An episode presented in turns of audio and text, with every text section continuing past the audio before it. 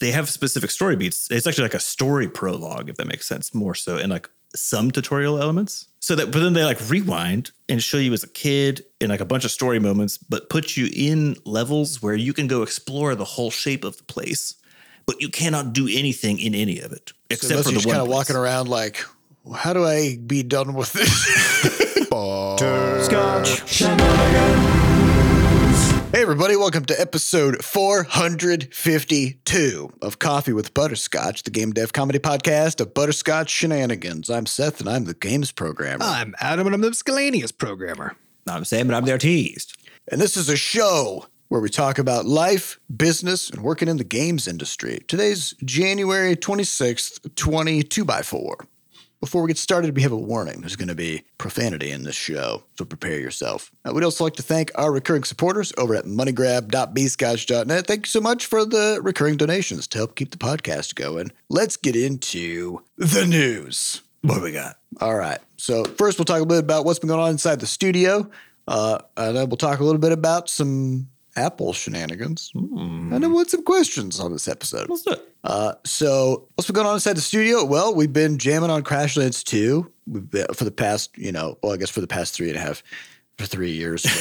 Um, Same story. so you know, kind of same story. It's always interesting when we when we start the podcast because like we're doing so much stuff for Crashlands 2, but a lot of it is like either really technical or it's like foundational or you know whatever. Um, and it's weird to like try to talk about it all the time on the podcast. So you probably have noticed that we don't we don't talk about it that often. We'll have we'll show it when it's ready, right? Uh, but talking about it isn't always the best. But we have hit a pretty good milestone this week, which uh, which Sam could probably talk a little bit about. Yeah, we got the terrain built out for the second and third biomes. There's only three. So, you know, that's all the land is available to put down. Now, importantly, nothing goes on the land in those other Yeah. two biomes yet. There's You got to have the land before you can have stuff on the land. Yeah, I mean, But it means you can start And- putting the map together. You can start planning, like what are the what are the things are going to be, where the town's going to be. You can start planning all of this stuff, right? kind of. You can kind of start doing things. But one of the things I noticed, which is interesting, is that, you know, the first zone has tons of resources and creatures now, right? And part of what creates these little pockets of different feeling, you know, like ecosystems within the biome are what particular combo, not just of terrain, but of then the things on the terrain, the creatures, etc. So what's interesting is, you know, the first, the very first one we made took a very long time. first uh, The first zone. biome. Yeah. And a big Well, part took of three it, years. Yeah. basically, yeah, it's, it- because it was trying to figure out like how, how, what even is that? How big is a tile? You know, starting at the very basic questions, It was all design. just all just tons of design, and then like you're just iterating on the design and the art and everything else simultaneously. And so, uh, it took a long time. The uh, second zone then took about three weeks. And well, uh, we're talking about just the just the terrain parts, right? Yeah. Like just the the visuals of how tiles, the, how the ground is going to look. Yeah. Yeah. Yeah. And the, the second zone then took about three weeks. And then this uh, third zone, which I did back to back, took half that time. So about a week and a half. Uh, and so it's, there's a, there's a lot of stuff in there as far as just like how, how it is that you know, game development is so hard. And a lot of that stuff is front loaded in terms of like, once you get to a point where you understand what the rules are that you are making up because they don't exist yet. Once you finally have them and you can then go build stuff out within the confines of that, work goes a lot faster, right? And that's kind of the whole shtick we've had about how the game can come out in 2024, even though you know we just did our closed alpha in October with essentially the first zone. Um, and it's because yeah, it takes like three years to figure it all out, build the tech to be able to build the rest of it, and then in theory, it's not going to take us that long to Yeah. Knowing what questions to ask and then figuring out the answers takes a ton of time. And once you have the answers, then you can just do the work, and that actually doesn't take as nearly as much time. So- there's always little questions or like little you know wrinkles and stuff, but they're just it's like the scope of a, maybe a couple hours of you know flopping around versus potentially weeks trying to figure stuff out. Well, you're you're asking more more sp- specific questions because you're like when you're working on the second zone, you now have the first zone as a reference, right? So you're like, okay, we have the concept of of what how do sh- how do shores get generated and how do they interact with water visually? Um, how do we how do we sort the tiles by layers to separate them out? Because we had we had all we have all kinds of uh, new tech in Crashlands 2 that we didn't have in the first one, where where the the ground tiles are actually composed of mul- each tile is composed of multiple layers which then allows them to kind of seamlessly integrate with other tiles of their same type while creating like a really nice border, kind of like around the edges of the the, the area, you know, kind of a thing.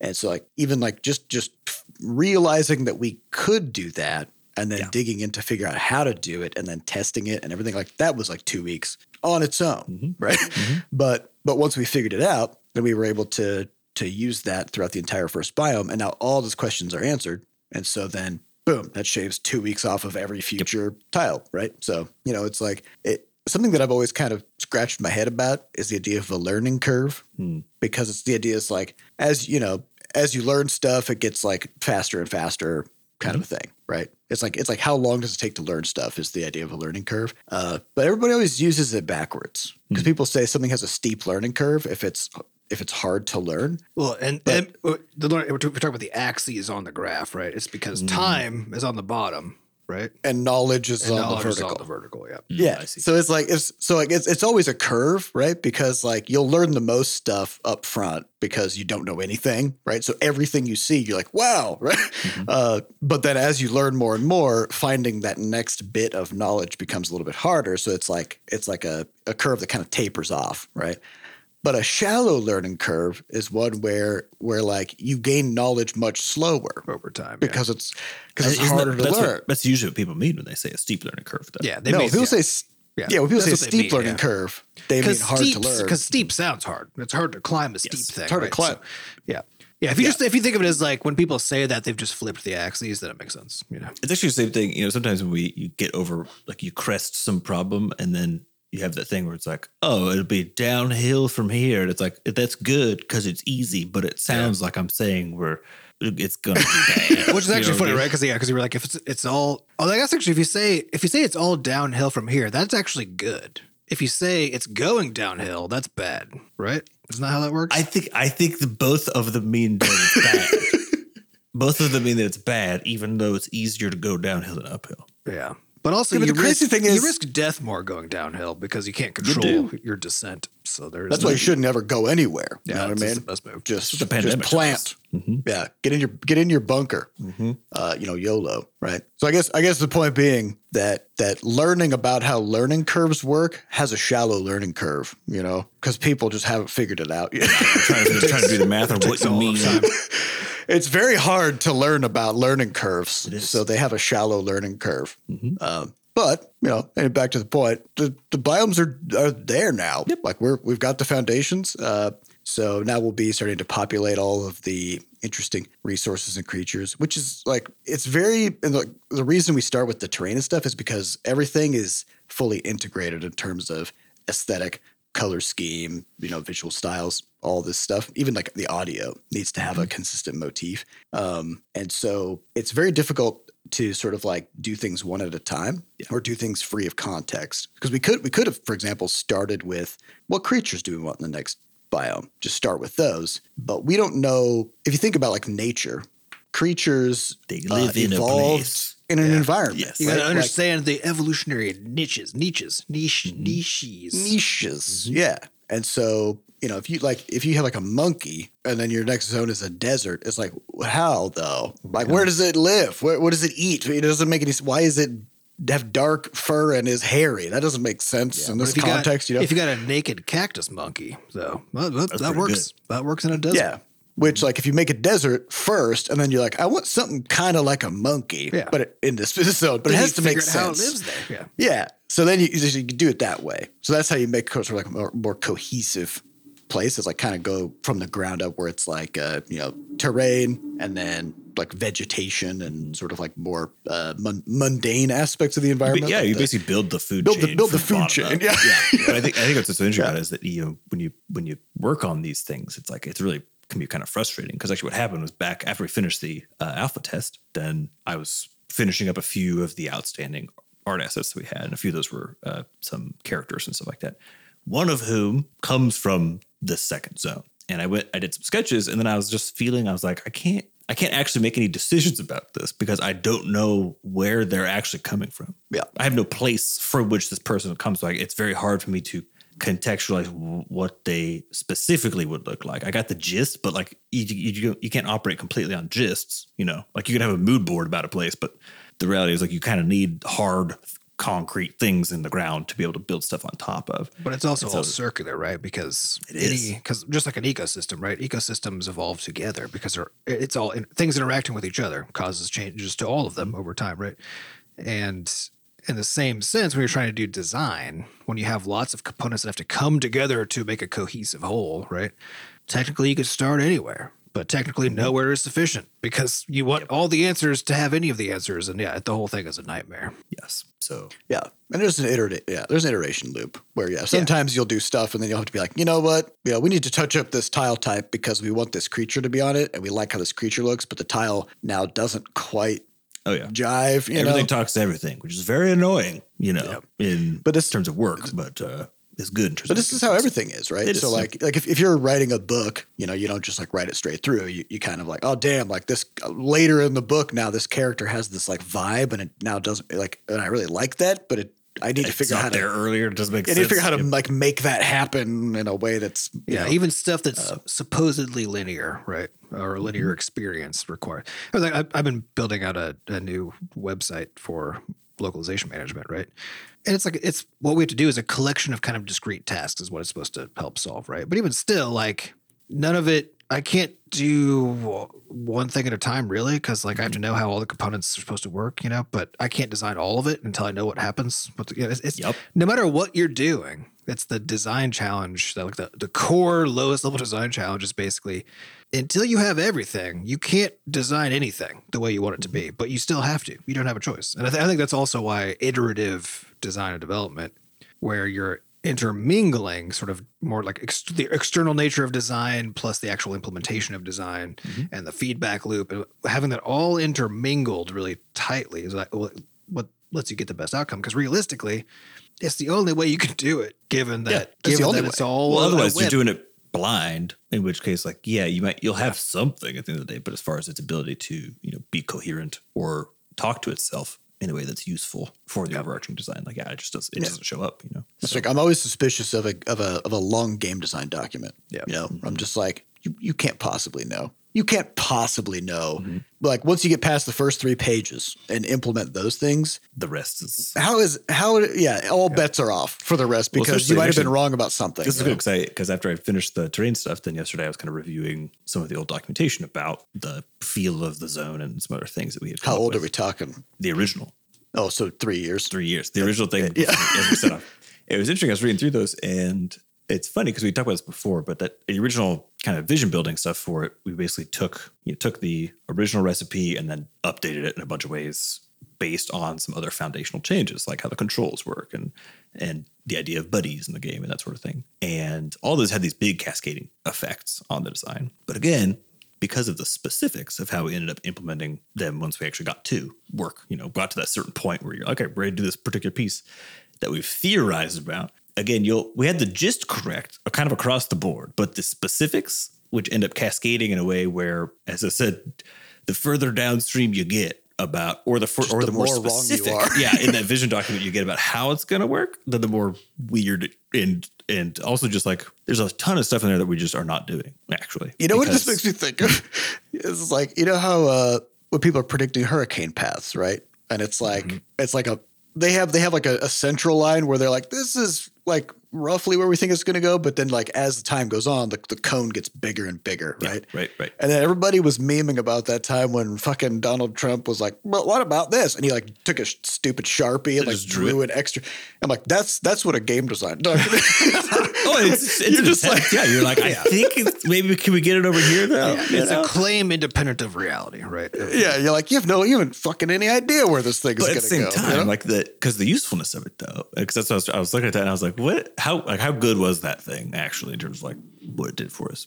And what was interesting though is that we did have we had basically enough detail about potential ways to approach or potential like feature sets for any given one, like build mode or crafting. There's like 10 more features in that doc for each one of these things that either became not a, like just not relevant or while a cool idea it still is cool not really necessary if that makes sense right but it sort of like allows it allows you to you know do we talk about verbally yeah, iterating on stuff It's cheap iteration at that phase. Yeah, right? it is the Because I- cheapest. Because I think it is the case that when it comes to the kind of the ideation phase, to you know, Yeah. to do some business speak, when it comes to that phase, there are ideas you can tell are bad. That's definitely true. Oh, right? yeah. and you can tell there's like ideas you can tell are probably better, or definitely sometimes better, right?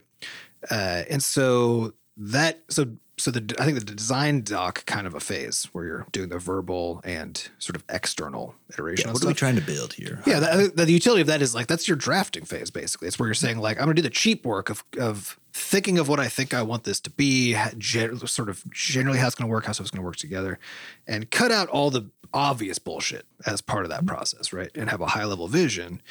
But if you try to have that doc literally describe what the game is going Yeah, to be, that's where it was all wrong. That's where Anytime it's it's very impossible. It was completely wrong because it was even stuff like um, when when I remember how we were talking about like trying to create different play styles, Mm-hmm. you know, different like uh, ways of the of player like getting entirely new resources like mana. Now they're like a wizard or you know Mm-hmm. that kind of thing, and uh, and we're still going down that path in a completely different, completely different way than what was in yeah the as far as the document. specifics right As far as the specifics, yeah. But like it would have been just as effective in the design document had we just had like it's almost like a gist board, you know, where it's just like the player should somehow be able to uh, play the game in a in a bunch of different ways, uh, in a bunch of different play styles. But then, because the problem is, if you're like, and it's going to work like this, then as soon as you de- declare that, what you don't realize is there may be, uh, like in, in in our case, it was that our original idea actually would have required tens of thousands of art assets that we didn't realize because we hadn't we hadn't um, figured out what tools we were going to even be using to make the art assets because we switched over to Spine and started doing this stuff. And then like once we once we started building out the visuals of the game, and we looked back at our plans for how armor and equipment was going to Yeah. work, and we were like, there's some Oh. new constraints here we didn't know yeah this is impossible. Mm-hmm. Um, and so we had to rethink it. And then like if you if you look further downstream in the design document, if there are things that depend on all the specifics of the armor Yes, that's implementation, where it gets it's, that's all bunk. It's all done. Yeah, right. but at the same time, it's, it's interesting because like there definitely is a value in trying to figure out how all those big pieces fit together, right? Like knowing what those big pieces are, and then being like, so if this then that, right? It is it is useful to try to be like, okay, if the player has armor, then it works again vaguely like this, which would mean that we can do that in terms of how the world's built, or whatever. Because again, all these things talk to each other, so you kind of have to. With a game this big, I think it is it's tr- it's tricky because I think you can't quite go in blind, you know. But it's almost like the I don't, uh, maybe the value is just in the exercise itself, if that makes sense, as a preparatory exercise, and then you pick your starting point and you just kind of start going, and then it becomes more of that chaotic iterative style with that basis Yeah. of like Yeah, but I think it's talked about a lot of also- because you can also because even if you do have a specific idea of like here's how it would work right I think the problem is there is, is also just that it's like one way right because again i think it's because it's the cheap it's cheap at that point because you could then have here are some ways that this could work right that could go into detail because again it's like there's a lot of value in thinking through what would happen Yeah. right and that's that's where there's a lot of stuff in that doc still that like is essentially that to me, which is Yeah. Which is we didn't do it, but it's because we had a good enough picture of what that actually meant, right? yeah, If that comes through sense. a bunch of the pieces. Yeah. Yeah. And so the specifics are useful at that phase, definitely, right? But but not in the sense of, oh, this is what we're doing, right? But a this is how we might do it and what we think would happen if we did. And Yeah. and that's where the value Just comes don't don't chain don't chain your specifics sequentially back to back too deep because Yeah. then then it's just because then it's one just wrong. one change once now you're just now you're just drawing a sharpie on the hurricane. You know, it's like, it's like you know you don't fucking know what's gonna happen. Just Yeah. stick stick to stick to the, the the initial batch of things and go for vibes. You know. Well, if you remember too, Um, like think of this whole how everything interacts with everything kind of a thing. Like th- that was the main discussion we had up until middle of last year, probably right. Once all the systems were finally in place. Before that, the whole three years before that, everything was an exercise in frustration constantly, and we were constantly having discussions of like, God damn it, I just like I feel like I can't move this forward because I don't know how this thing is supposed to work. But it, we mm, can't Yeah, make that thing everything's until we do this. and it was just it was a nightmare the whole time, right? And every time, and it's easy to kind of like forget what that was like, but everybody was pretty frustrated the whole time. Oh, yeah. as we were trying to put it together because it's it's an impossible task to build a whole simulated world that all works together in a way that's fun and has a game in it, right? That all feels good and works together, but starting from you have to start from nothing. You always have to start from Yup. nothing, right? And Yeah, and we, I mean, and we have talked about like um, if in a in jam in a jam game context, for example, Mhm. if you're trying to make a, a game that's a sim, as in you know it, like a, a city builder or an envi- like a nature sim or whatever, um, good luck because because you can't even evaluate whether any piece of it is working until every piece is there, Yeah. right? So like imagine if you're trying to build a city simulator and you're like, okay, we've got roads, okay, but are there cars? And do they do they actually like have traffic flow? And also like if there's no buildings or any other thing then what's the point of the roads mm-hmm. right uh, and so you, you have to build the whole game before you can answer any questions about any part of the game This is also why so many games come out of this kind of a thing, right? Where somebody th- goes off and thinks they're doing something, right? And they build out a piece of it and then realize one of two things. One is, oh, that piece is actually fun by itself. Let's like Sufficient. pivot, turn that into a game. Or they realize, oh shit, like I don't know how we're gonna make the rest of this work. Let's see if we could turn this into a game. And this happens outside of games too. They think of like Discord as a good example, right? Like Discord's original intent was it Discord that was that set out to make a game? Yeah. And Discord Yeah. started as a as a As a chat client. as a chat client game, for the game, and then it or something like that. Yeah. yeah, and then it turned out that like they were like, well, actually, this is a really good chat client, so we're already These doing games aren't very this. yeah, making games is really hard in a different set of ways. And like, what if we just did this? What if we just did this? it makes sense in, on an infrastructure perspective, right? Because it's like, okay, for a game, they needed basically three things text chat, voice chat, and the ability for games to instantiate servers for mm-hmm. groups of people. Yep. So that you could like like if you start up a game session, people could join the voice chat and type in the text chat on a server, right? But if they're like, if we just let people make servers, period, just in this client, then they can just chat it with voice and text no matter what, right? And already it's better than Slack. Just if you do that, because all Slack does, as far as I can, I haven't looked now at Slack in years, but stuff now. But yeah. But like I never I never understood why people ever used Slack instead of Discord because Discord has always had dramatically more features than mm-hmm. Slack. Always.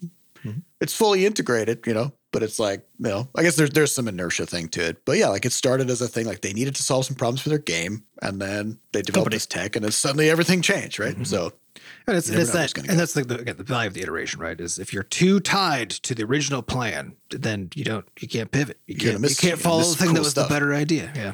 all right, now let's uh let's talk about let's talk about some shenanigans.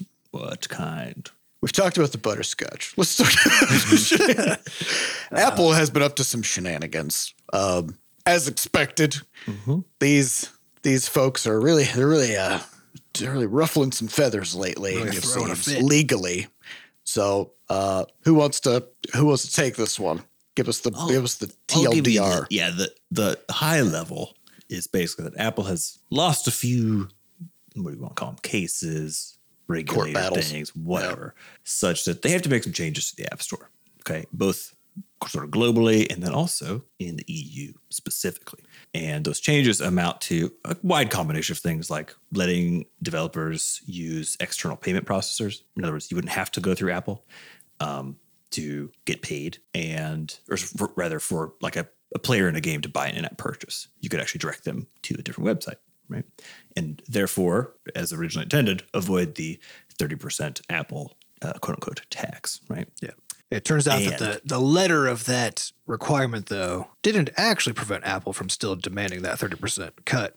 So they're still taking it. Yeah. So basically, essentially, what you're seeing is that Apple's been told they have to do things differently in a way that is actually a lot better, frankly, for everybody else involved, you know, like us. Um, but the way in which they have then turned around and c- complied with these orders has been so salty, frankly. Yeah. Just kind belligerent. and also essentially falls into that realm of like malicious compliance where they're like, technically, we're doing it. So in the case As far as I understand, this is the corporate version of "You're not my real dad." Yeah, Right? it's- that's Like, what yeah. So it's like, okay, can't yeah, tell me what to You do. can't tell me what to do. I'm going to do it this way. And so, in the case of the external payments, uh, it's like you can you can do it, Technically, like you could the link, Yeah, but they all have to be you link it out. listed on one. There's like all these weird rules already. Like they all have to be listed on one page, and that could be the only page where they're listed. And like they have to be listed in like a flat format. There can only be so many of them. Like I said, they have a whole set of guidelines, right? Yeah, they can't be actually like in the even in the store that you have on your app. You know, No, it has to be like a separate thing, and you have to like you have to put up a kind of boilerplate warning that, in essence, just tells players or tells users, "Hey, this is a, you're do allowed it. to do this, but this is a bad, unsafe idea." Right? Yeah. And then on top of all that, if that was bad enough, they said they're still going to take 27%, Yeah. which again is weird on so I assume. I didn't assume they left that three percent because that's like the typical credit card sort of payment processor take, right? Yeah, at 3% to So 3 to 6%. So, that was yeah, so they probably made it so that they're technically they haven't increased the cost because that was probably the thing they weren't allowed Yes. to do was make it more expensive to do that. So they probably were like, okay, well, if we put it at twenty seven percent, it's probably not more expensive. So we're Mm-hmm. we're allowed to yeah. Yeah, Wild. and then you have to sign all these rights away, basically saying they can audit you at any time because you know yeah you have to self-report your income. Yeah, because they can't tell if you're actually giving them that twenty seven percent. So so okay, and it goes deeper, but I'm not gonna get into it because it's insane. Okay, and it's just like you could see them just thrashing about being very again very salty about the fact that someone's like, hey, you need to do things uh, in a better way for the developers on your platform. And they're like, Well, it's their, it's their way of saying if you're gonna if you're gonna encroach upon our monopoly at all, we are going to make living hell for for users and developers. Uh, Who they reportedly care about, but you know. reportedly, I haven't seen it. But Not, so not, not obs- it's not an observable phenomenon, but you know you can just make claims though. So according to their PR doc and and you know internal documentation, it- yeah, it's, it's like quantum empathy. Like you know, if you you can't observe it, Yeah. you know, and measure it at the same time, you know. yeah, or see So its then we- effects or anything, but Yeah. yeah. If we flip over to the EU thing, the EU thing is, is a, a shade of this also, which is that uh, specifically they have to allow for essentially other app stores. yeah, which is crazy. I mean, that's like that's a crazy ruling, right? That's great. Opens up essentially iOS, where now you could have essentially, you know, someone else run. I don't know. Epic could run their own fucking platform over there if they want to. But again, because of a bunch of ways that they're talking about it, they add all sorts of weird shit to it, such that really wouldn't make any sense for anybody to do. So it's like, technically, I think we they're doing it. the. It's basically the same way that like Google does on Google device on, on Android, right? On on Google owned Android devices, where technically you can you can side load a different app store. Technically, you can do that, right?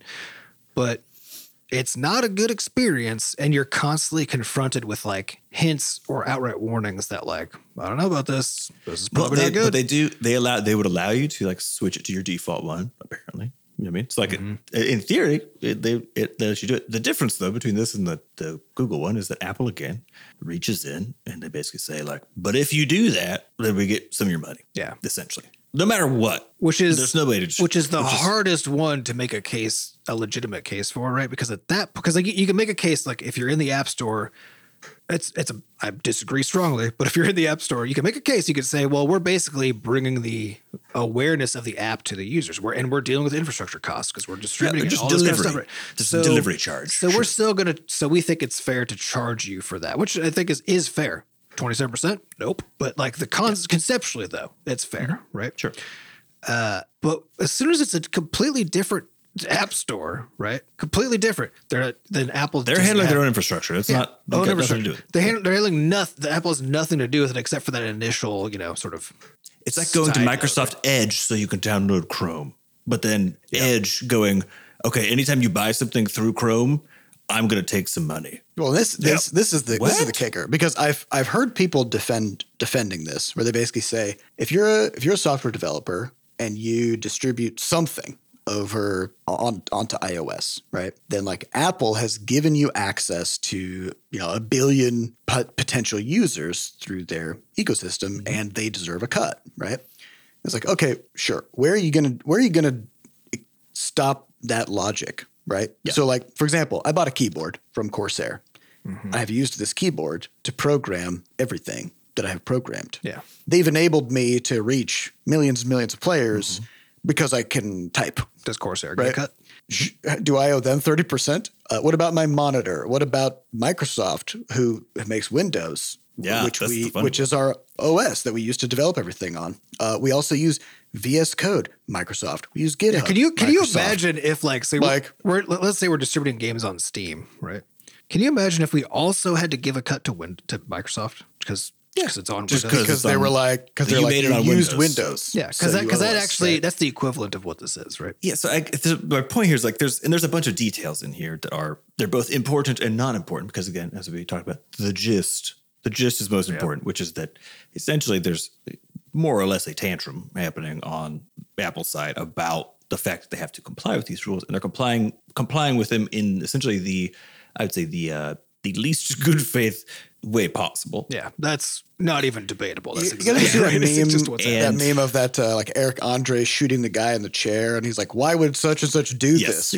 Right? It's basically it's basically Apple is like shooting shooting developers and their customers to be like, "Why would the EU do this?" That's the vibe, right? It's the a- classic bully move, right? It's like, don't make me do. Yeah, yeah. yeah, Yeah. don't make me do this. And so it's just it's it's This is on you. They always say. disappointing. You know, it is disappointing. I'm very disappointed. Um, Not even a little bit surprising. not surprised, but I'm disappointed.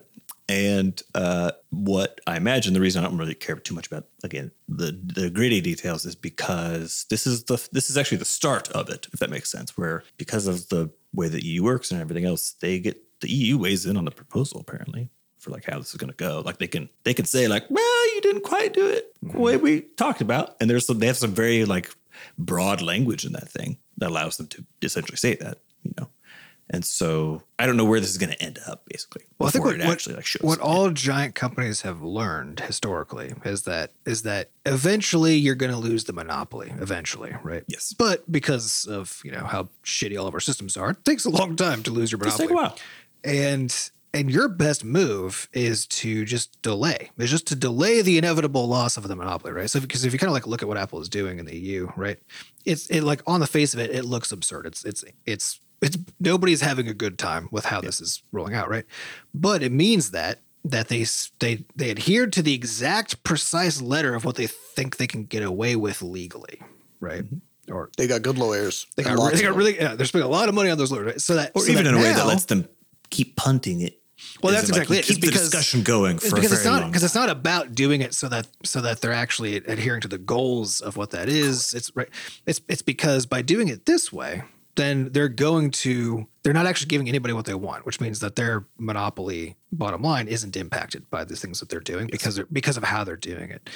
So now they're basically sending it back to regulators to say, "Hey, we technically did it, mm-hmm. right?" So now regulators then have to take the time to then put together another case, Yep. to like do a whole thing and be like, well, you did it, or change the regulations to be more precise, right, and so on. more And that broad shit even. takes a long time. And I guarantee you, the regulators dealing with this are paid a lot less, and there are way few of them than Apple's resources have access to, right? And so, so like Apple's goal with this stuff, presumably, because that's what again any monopoly's goal is, is just to say like, what can we do to make it so that we basically get to keep doing what we're doing and put an enormous cost on the entity trying to stop us from doing it, Yeah. right? And because by doing that, they're going to keep punting this. It's going to be years. It's going to be years still before. Yeah, exactly. That's why to me it's like, matters, okay, yeah. this is the most interesting recent update of this whole thing. Is it how stuff's going to actually turn out? I would highly doubt it. It might, maybe it'll be the case that it turns out like this for like, I don't know, a very short period of time before, I don't know, Tim Sweeney or someone sues them, you know, to be like, what the fuck? So Yeah, but that'll take another few years. it'll take another few years. It So takes I, years I'm to go through the courts, and they're going to appeal every decision, and it's going to make. You know, and it's like- only in the U.S., so it, you know Yeah. they'll whatever the decision is, they'll only comply with it in Wherever one they can, country. Yeah. yeah, but what's what's really interesting about this, though, that I've been thinking a lot about is is uh, so I think we all- we can all probably agree that that tech, as we understand it now, centralizes power. Right. Yeah. So like like music used to be like lots of record labels and millions of artists, blah blah, and now it's like whoosh, Spotify. well, just and even yep, and even all out, those right? were bad because there were only a handful of really successful record companies and they behave. They also behaved really poorly because they could. And well, they so still on. do. I mean, And they still do. Um, yeah. yeah. Yep. Yeah, and then you got you know like Amazon. They just kind of like sucked up all the retail and you know everything like whatever whatever can be centralized through through tech becomes centralized. And then you have this weird problem where you know so you have a company like Apple where uh, what percentage of the world's population now just like has an iPhone in their pocket right Oh, now? it's Like insane. a, The world a is- measurable percent. It's you know? The world is smaller, Yeah. but the U.S. is really high. It's like Yeah, exactly. Yeah, um, yeah. So we're, t- we're talking about like within the confines of the U.S. Let's say maybe I don't know, twenty percent of, of, of people have an iPhone. I don't know what that, if that's actually it's, It's a maybe lot. thirty, That's maybe awesome. it's, it's quite a bit, right? And it's not it's not just like a an entertainment device, right? People use it for emails, phone calls. They use it to pay for shit. They use it to keep track of their passwords. They use it to call their to, to FaceTime with their families. Mm-hmm. You know, like It's Like, it's- infrastructure. it's in it's infrastructure, yeah, but which is something that you know, like the government used to provide railroads and electricity and shit like that. Well, it's the problem with And any so- monopoly is that the reason that monopolies are problems is because at some point the reason that they ex- that they have become a monopoly is because they are also infrastructure, right? And that at some point once they hit that where they are the monopoly, so they are point. also the infrastructure. That's when all the problems come to everybody else, right? Yeah, because now you you literally can't you can't regulate them anymore. Because like like if you it, it's it's always possible for the federal government to dissolve a corporation that is misbehaving. It's you know it's it's essentially the death penalty of a corporation, right? That is that is a, a tool in their toolkit, but they they literally can't deploy it on a company that Oh, and flagrantly that violates stuff. too.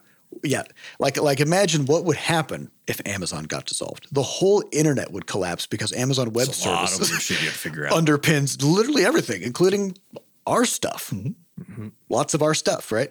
And so, Even the stuff you don't think is if you dig a little deeper, it's probably AWS under there. Right? Yep. yeah, Every and so, time. and and the, the fact is, like, the federal government relies on these companies for its existence. And so, what happens if the, if the government comes in and is like, "You guys better stop," and they just go, "No, we're not going to do that." What the fuck happens? Mm-hmm. Nothing happens. They can just keep doing whatever they want. Right?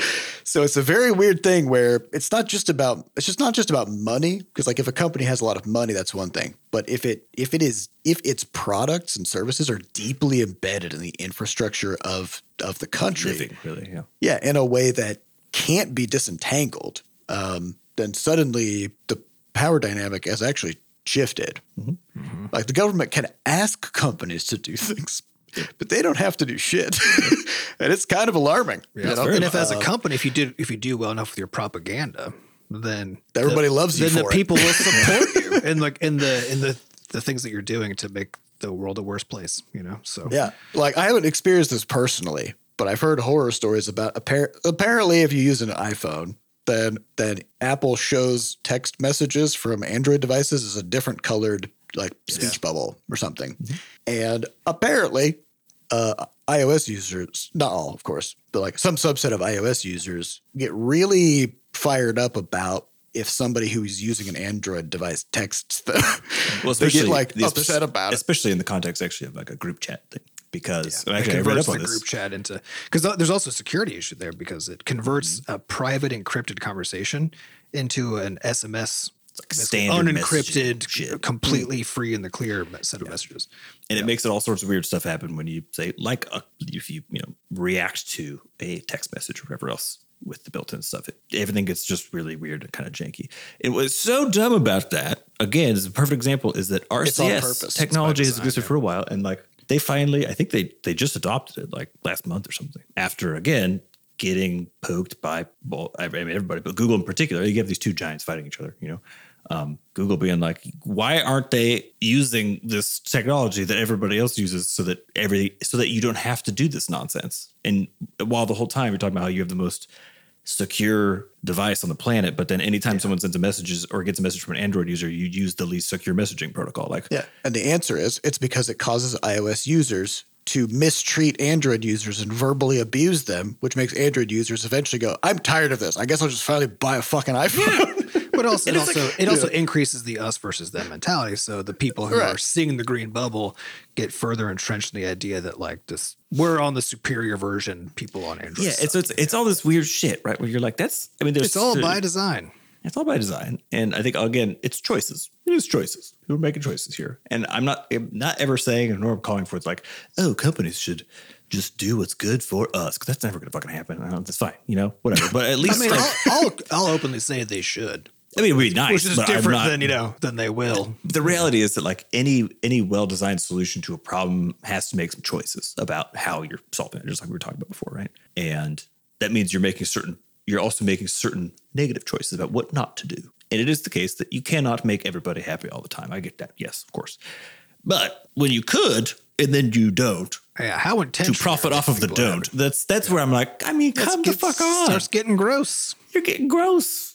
Yeah, but I mean, it, it just it just demonstrates that you know the the intended outcome of any of any decision at that scale is is revenue, right? Yeah. And like that's the only intended outcome, and as long as you get that, you're you're doing the right thing according to your fiduciary duty. It's not about morality or ethics. It's about doing. It's about it's about that only.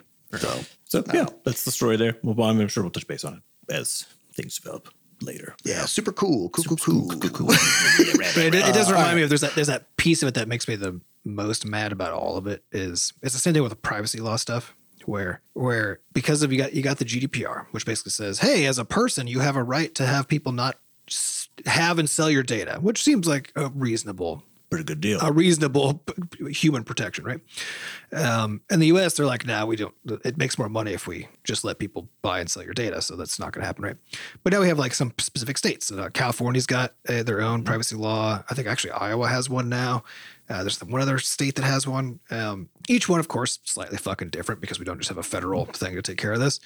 Uh, which is so there's a whole bunch of things that are annoying about that. But the main point though is that now I'll read a thing. Uh, I get like you know, like when I get like my credit card thing in the mail because they have to they have to send you disclosures for stuff, right? And one of them is here's where here's here's what we do with your data and here's what you can opt out of, right? And they'll have a section where they fucking say if you are a resident of California or the blah blah blah, then you can opt out of this. But if you're not, you can't. You absolutely fucking can't. right? And I get so mad. Like recently, Yeah, so yeah. so uh, yeah. Which would take them more work to implement this like bi- like binary solution where they're where they're because now they're you know they have to have like yeah, a, they have to have two check in there. separate systems, right? Yeah. because it makes So they, more they money put in this way, extra right? work to fuck you over.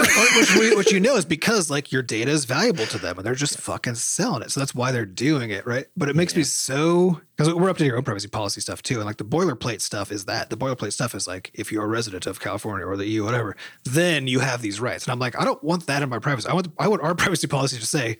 You have these rights. That's it. According to they, our they policy, happen yeah. to you know adhere to all the different privacy you know laws and stuff, right? But they're just everybody Simplify gets to have. I hate. Yeah, I was, I was, so uh, GDC right is run by Informatica or some fucking I don't know high level company, right?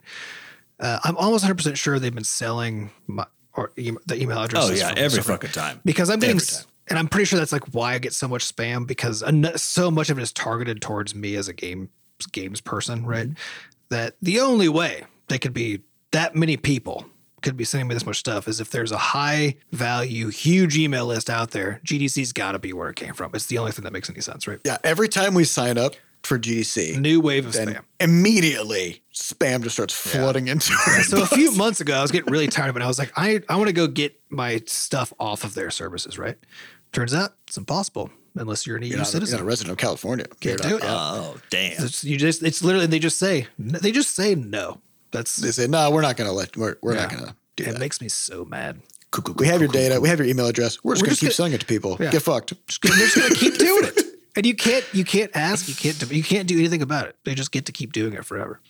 I hate it. Like you should have thought about that before you uh, wanted to come Wanted to, a to convention. I guess. us I don't thousands know. of dollars Yeah. Yeah. to come to a convention. And that, yeah, because that's that's it too, right? It's like it's not even that I like use my email address to get something for free. It's like no, I paid them paid a them. fuckload of money to go You to gave talks. We like Yeah. we've contributed to the event. Yeah, I don't know, it's it's fucked. Uh, anyways, let's get on to let's try to get like one question. Yeah, squeeze it out.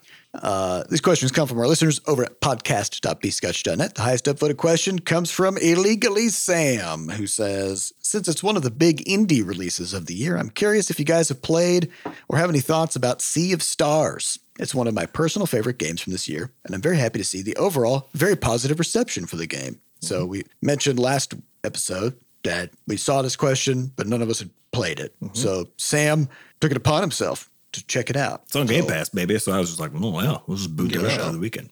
And you know, I like uh I actually play very few games for a long time. I really like playing a lot of games in like a couple of hours, right? So this is right up my alley. And I had seen Sea of Stars when they did a Kickstarter, and I was like, holy fuck, that was a beautiful looking thing. And it is. It remains such. It's a very good looking, uh, essentially like a modern take on a you know JRPG. You travel around with your party, you do these kind of turn-based attacks, that sort of thing. So for people who are into that genre, I think it's it seems like it's definitely good. It hits all the all the marks as far as again like the the overall world building stuff is really fun and cool. Good was- vibes. Good vibes. Um, I will say the beginning was so slow that I was very annoyed because, and I was confused. So my two cents is that once I got going, I was like, okay, I see how this works, and like it's a very it's a good JRPG structure. The combat is interesting, where there's a little more like reactive elements to it, almost like kind of quick timey sort of stuff, and a bit more strategic depth to it. So the combat was good. Run around the world was interesting. Uh, the story stuff was kind of like kind of medium to me as far as how it felt like it was kind of occasionally janking up just being able to play the game, kind of being too slow in the way.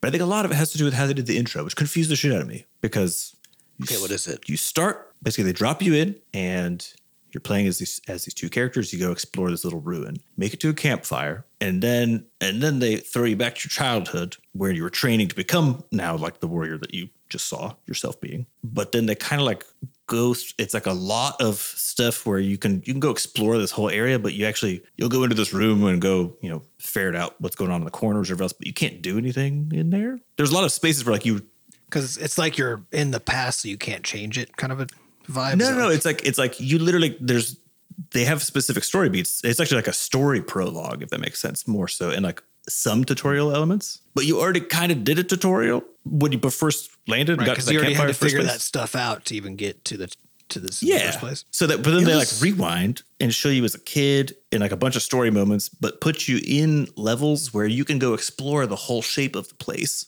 but you cannot do anything in any of it So except unless for you're the just one kind of walking around like, how do I be done with this? it took me like an, I it took me like an hour before I like made it through all that stuff, and I was like, why?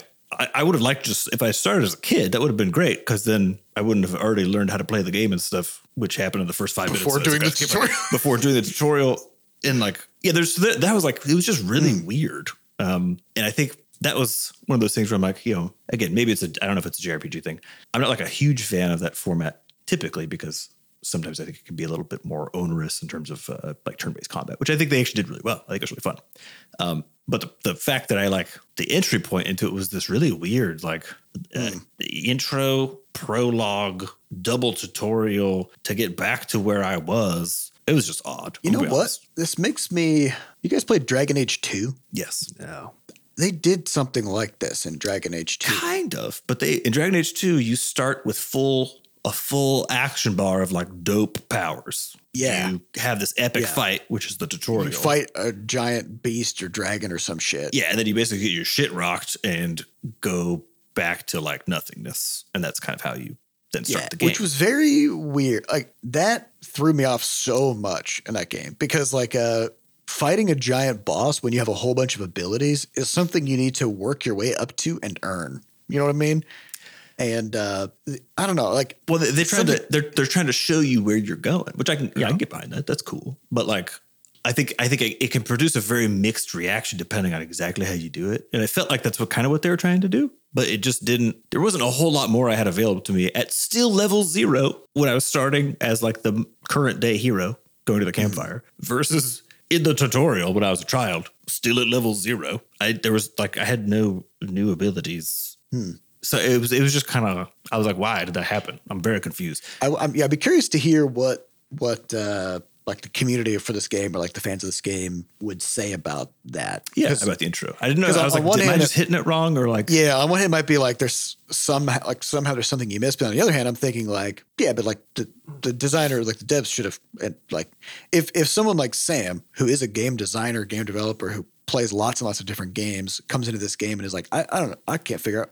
Like if, if there's something that you like really important that you missed and it was that easy for you to miss despite the kind of a It doesn't sound like you missed that you are. It sounds like I, it was hard to get to the things I wasn't supposed to miss, if that makes sense, or like kind of onerous to do so. Because the, one of the the biggest sin to me is like, why am I able to wander around in a place with multiple like large rooms but not that I can go explore, and literally I cannot interact with anything in a way that's meaningful, nor learn anything, nor and there's like an NPC who's like, "Oh, you have a headache," and I'm like, "What? What are you talking about? Like, we- you're not even doing anything. There's nothing. There's no. There's nothing. I mean, a little here." bit, yeah. It looks beautiful, which I get. I get beautiful thing. Um, but it just didn't quite. Is it kind of like a like a a like how is it kind of like a Pokemon town? You know, because like this is the thing that I've never been in, very big into Pokemon games. The last one I played was one of the 3DS ones. Can't remember, but Uh, but every time I would go to a town, I would kind of feel the same kind of energy where I would be like, I feel like I have to go to every house because there might be something that they say that is like useful, right?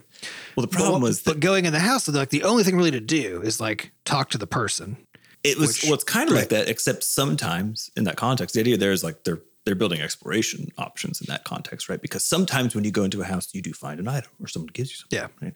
I'm what the problem they have is that because they start you as a adult and then throw you back to your childhood, they cannot they're not going to preserve items. items or whatever. Yeah. except for key items, right? And so there's there's like an item I got, but it was through delivered through the story. There wasn't like there was just nothing for me to discover in these empty places, and I was like, why are you letting me run around here? I was took it because I was just everywhere I went, I chose the wrong. I don't know, maybe I just was choosing the wrong path, but I'm like, just pick the wrong room first, you know? Why, was, it's like, why was that an option though? Is the yeah, total, Maybe. total time to get into the whole thing was just like really weirdly long with nothing going on, and I was like, I'm gonna give them wow. benefit of the doubt. Maybe there's something that'll happen later that explains why you were why you had to wander around for so long in empty rooms, and it's it means something important somehow. Ah, maybe. You know, the thing is, like, it's it's one of those things. Like, I I think the mechanically the game is good. It's very beautiful. Uh, I think once you just get a rough start. yeah, once you get beyond the rough start, I felt like it was I was getting into a groove with it, you know. Um, but that was enough of a weird thing that it just a like rough onboarding. yeah. I mean, I was I you know I, I don't quite understand it to be. I'm still confused. So I'm maybe jump in the podcast and podcast channel like what that experience was for you illegally, Sam, because I I have a hard time understanding how someone would have an easier time with it, or if not like the same time, but it might just be an expectations thing. Yeah, You know, I, 'cause, like- when- anytime I come across something like that in a game, I'm. I'm always like, I'm always like, am I dumb? Yeah, or, is, it like a, is it a genre thing? Because I think it is a genre thing to a degree. Yeah, because there's there's always JRPGs, like you know, you just kind of roam around. You know, yeah, any any given kind of media isn't for everybody. That's not yeah, yeah, it's it's for the people who like that kind of media, right? That's Yeah. How it. And so it, that's always that's why we try to use the nail it whiff it scale, right, to figure out. But but there there are these cases though, which is basically the nail it whiff it. But if you, if you nail it, it basically says for the people this was made for. Yes. nail it. But there comes times when because we're not the people it's made for, we actually don't know the answer to that question I can't. Yeah, I can't 100 percent tell, and also because of that opening, I couldn't tell. Where I was like, I think if the opening was really tight, and I was just like, blah, blah, blah, getting into it, getting the story stuff, whatever, probably I would have felt like if you like these kind of these old school JRPGs, like yeah, this is right up your alley. But I think because of that, then I was like, I don't, I don't know if don't they know if nailed that's it, to be true, honest, because yeah. I was Yeah. like, this felt just kind of weird. So Yeah, you could say like, oh, they nailed the aesthetic or they nailed the the art. Yeah, I liked- I- stuff. You know, yeah, a lot of the, a lot of the pieces I nailed, but as far as the overall experience I had playing it, not quite so mixed. But Well, I think it's I think it's fail it's fair it's fair to say that that if as an experienced gamer you came in and were generally kind of like disoriented in the in the opening, I do think that's a whiff. Yeah, Because- because and I want to I want to clarify. I'm I'm totally fine with being very confused about stuff, provided it feels like I'm You're working your way toward yeah working my way toward understanding. understanding. Right? Yeah, again, as like, in that it's a designed kind of, as in like the Yeah. intention was that, rather than the intention is just completely unclear. Right. yeah, so it's like just I don't know, just block off some of those spaces that you or don't let me go into some of the buildings that I, I have nothing to do mm. in. I don't know. It just seems weird. This is interesting. I, I kind of want to check this out and see. Maybe, I, maybe this it's just I don't know. Maybe I was just having a bad day. Who knows? I don't know. I mean, I've, I've had the same experience with various kinds of games in, in different genres where, like, I like it's going to be a popular game because there's the games I'm going to try in the first place, right? So, like, so right. definitely a lot of people love it, and then I get into it and I'm like, I don't, I don't get it. It's not even necessarily that I don't like it; it's just that I don't get it. Like, why is it that people are so into it, right? I think it's the thing where like, just I, on I- occasion. I do get it later. Yeah, but yeah. I think I'm just I am confused by the opening. That's the, that's so, the way. So I you're put it. basically like, it sounds like you're a little uncomfortable saying like they whiffed the onboarding, but it sounds like they may have whiffed the onboarding. It's just unclear because there might be a genre. I think. I think they whiffed the onboarding. But they may have still nailed The Just the rest of it. the, thing. the game, right? Yeah, Yeah, but yeah. I, but that's one of those things. Like I feel like I need to ask someone else who maybe didn't have such a hard time with the Yeah, yeah. because you know that colors your experience so much. Yeah. Where you're Which is like, also, I think that's an important point too to say that this is this is also where the value of like an actual games critic comes in, right? Is uh, or or any any critical writing about like any, any review basically of any media, but like a game, right? The whole idea here is that you're trying to take you're trying to understand what the game is and mm-hmm. who it's for and how it was designed and how all those things interact. And the more knowledge you have about all of those things, the better of a job you can do helping somebody else understand like what it is they're going to get mm-hmm. into. I think this is a good example of like, say, I'm coming from your perspective of like making lots of games, playing fuckloads of games, right? Mm-hmm. Um, but not these ones. but not this Not kind. lot- though. not a lot of so- these ones. Yeah, Yeah. so you're in a, you're in a kind of a position where it's like you can still say a lot of stuff that could be helpful for other people's understanding of what the game is and what they're getting themselves into, right? But there's still just enough missing in your mm-hmm. experiential knowledge of the genre that it leaves this hole. And this is again, this is the value of the nailed it, whiffed it, right? Kind of a thing is that mm-hmm.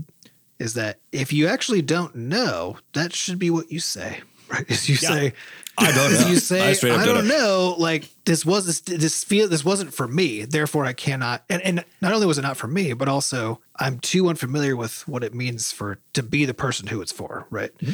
To be able to even guess that, like maybe that makes sense there. Yeah, I, I don't know. I think it's one of those things where like I think you can you can you can certainly nail the overarching thing and with a lot of pieces Yeah. inside of it. I think I was just a little caught off guard by the whole like because a long Just that opening opening. Yeah. That's a and like how long it took me to get through that and being just kind of befuddled by It's the same idea as Starfield, like the you know the Starfield develop or your lead dev basically saying like, well, once you get 12 hours into it, Yeah, then it's really good. then I'm you get to have a really good time. Yeah. why, why didn't you figure out how to make it good just The for whole first time? To, uh, yeah, well, 10 that- minutes? that's but that's that's where I think it. I think it is. It's fair to say that because in my in my mind, like the the onboarding of a game oh, it's so tricky. sh- should get you caught up. In It's, the the most that- important part of the whole game. Yeah, like if you're if you're not that familiar with, so like for example, Kerbal Space Program. First time I played it, it whiffed completely mm-hmm. because there there was no they didn't have a, a what what they now have, which is science mode, where Yeah, you, can, just like, had all the parts, right? Like a Yeah, you just had every rocket part. Yeah. And then there was and like there was like here you go, here's 300 parts. Have fun. You're like, what is this? It's like first time I played Terraria. I was like, I understand what's happening, and then I just Yeah. left after like an hour. which is basically like good game concept completely botched the the intro Yes, right and so the first time i played kerbal space program i played it for about 30 minutes and i just was so disoriented that i just put it down and i didn't pick it up for like three more years until they finally added mm-hmm. science mode and i was like oh is that would that maybe like make it easier to learn it? You know? Mm-hmm. And i picked it up and then boom i put 400 hours into it. Yep. right? So it's like the the game may be good conceptually but like i i don't play rocket building games. That's not Yeah, a genre of games that i play. I had never played a game like it before. Even Yeah, if so you for, had for people who are really into that hard. stuff, yeah, they are. Yeah, but, but that's again that makes sense, right? Because it's like again they nailed it on the design because there were fuckloads of people who love Kerbal Space Program before Before that happened, right? But those were the people who like love the idea of like running their own NASA, right? They're like they're bu- building fucking rockets, right? And they know a lot about rockets. I think it's super fun and interesting. They don't care about the missing tutorial, right? And so for them, it nailed it. And actually for for you and for me, like the overall game itself, like what it was and what it could do and like how you interact with it, nailed it. yeah But the onboarding whiffed it so hard for Yeah. that audience, right? That that you just couldn't play it actually. You couldn't you couldn't discover that this game was for you because i got kicked out you got yeah. kicked out too early. Yeah. which is why is why I try to think about like the game as a whole as kind of separate from the onboarding, right? Because Yeah. the onboarding is is like Oh, if you're if you're already if you're already playing the game, then you you have made the strides to seek it out and download it and install it, and you're like, I think this is something I would like, right?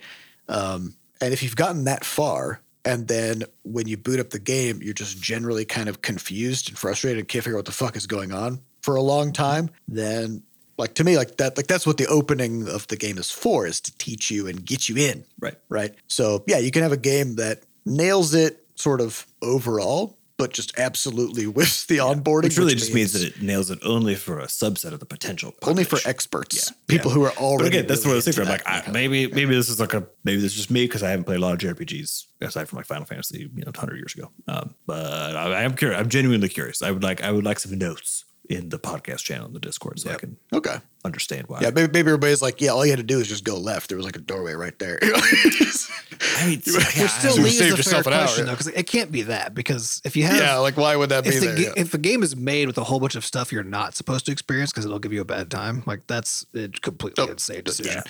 Yeah, it's it's got to be that that because that experience had to have been intended, and, and to Sam's point, it might not have been intended that he experienced it the way he did, right? So the question is, how is how are you supposed to experience that aspect of the game? You're in like a big school, so I was like, "Am I? Is it supposed to be cool to me?" And there, it's good. So yeah, is it supposed to be cool to me to like go into some of these different rooms or like go to this town? You know, and like, is it supposed to be cool? Because I was just like, I'm trying to do. I can't do anything. I have no skills. I'm a child. Well, yeah, I like that's to part of the question, to the right? Point like, where I have some fucking skills, and I. And it's just like Right, because because games don't have to be about like having skills and doing stuff with those skills, right? exactly. And so, So yeah, I'm that's like, part of the question is like.